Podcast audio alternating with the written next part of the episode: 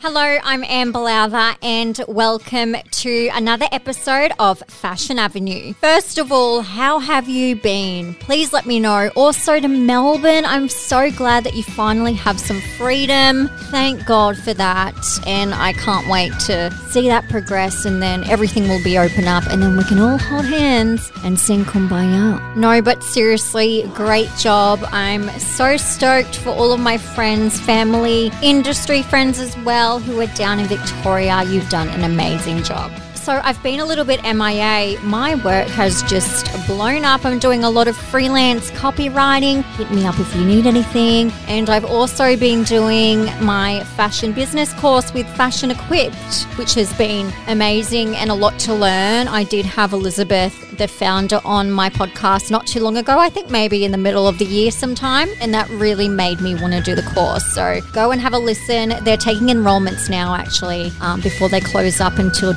2021. So get on that if you're keen for all my fashion lovers out there. If you want to learn fashion business, it's a great course and I'm absolutely loving it. As you can probably tell by the title of this episode, I want to talk about Emily in Paris. For those not as familiar, Emily in Paris is a TV show on Netflix starring Lily Collins, and it is about Chicago marketing executive Emily Cooper is hired to provide an American perspective at a marketing firm in Paris. So basically, everyone's kind of like fashiony social media dream. So the show is by Darren Star, who actually created Sex in the City. He's also the guy behind Younger, and I think he was also behind Melrose Place and Beverly Hills 90210 back in the day. So you could say he's done a little bit. So, like everyone else probably in the world, I binged Emily in Paris on Netflix, and there's been so much criticism towards the show, and I completely see why because there's so many cliches and it's just ridiculous. But then again, I love those type of shows. It's just that type of show that you can watch and not think about anything, and everything is just pretty and cute, and so many cliches in front of you, and you're just like soaking it all up, and you're like, this is great. This is the life I want to live, loving it. Don't have to think too much. All is well in the world. Obviously, being from the creator of Sex and the City and Younger,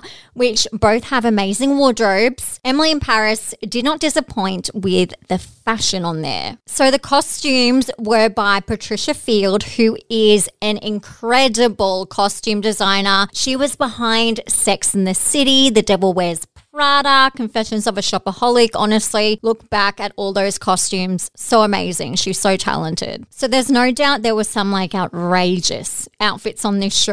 And also, um, Emily was wearing some outfits that cost probably more than a really healthy, um, amazing, freshly cut off limb on the black market. That was kind of gross, but you know what I mean. But amongst all that, there's been some incredible outfits, and some of them have been going bananas and like selling out. Everyone's trying to dress like Emily in Paris, and I totally get it. There's also this shopping platform called Lyst, L Y S T, and they have compiled a full report on some of the searches that people are looking for from the outfits. So listen to this. Are you ready? So the Kangol bucket hat searches increased by 342%. Searches for red berets rose 100%. The Marc Jacobs jelly snapshot camera bag in hot pink went to 92%. The Kate Spade Nicola bag sold out. It was in pink teddy and it rose online by 34%. That's not the only thing that sold out. So there was an outfit that ended up selling out before the show even went to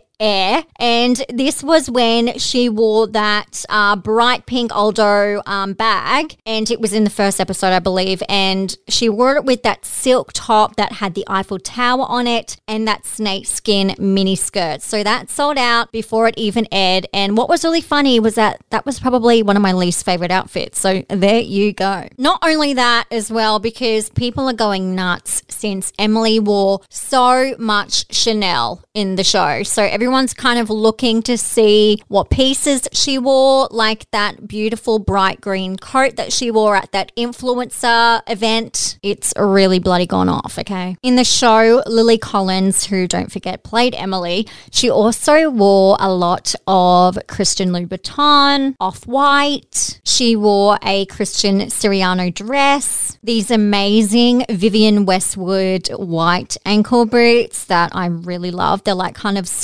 at the very top. And look, it was just an absolute field day for brands. But also with this show, it wasn't really realistic. Like, I can't imagine that she's gotten this job and then all of a sudden she can buy these incredibly expensive outfits, live in this amazing apartment in Paris. You know, it was very cliche in that regard. I would like to see maybe some more affordable brands or maybe mix and match. I think that would be really great and can be a bit more relatable to some of us that um, can't always get designer stuff top to toe. But in saying that, I absolutely loved the show, and apparently there's going to be a season two. And I did read somewhere that Darren Star said it wouldn't be as full as cliche, so it might become a little bit more serious. Let's hope the outfits are a little bit more attainable for us as well. But look, if you can drop thousands and thousands of dollars on designer outfits, then more power to you. Bloody get it. I really want to know what your favorite Emily in Paris outfit was and what your least favorite was. Message me on Instagram. I'm really keen to hear and let me know if you're going to be watching season two when it comes out because I certainly will be. Thanks so much for listening to my episode. Loved having you, loved being back. Please give me a review and a rating if you could, and don't forget to subscribe.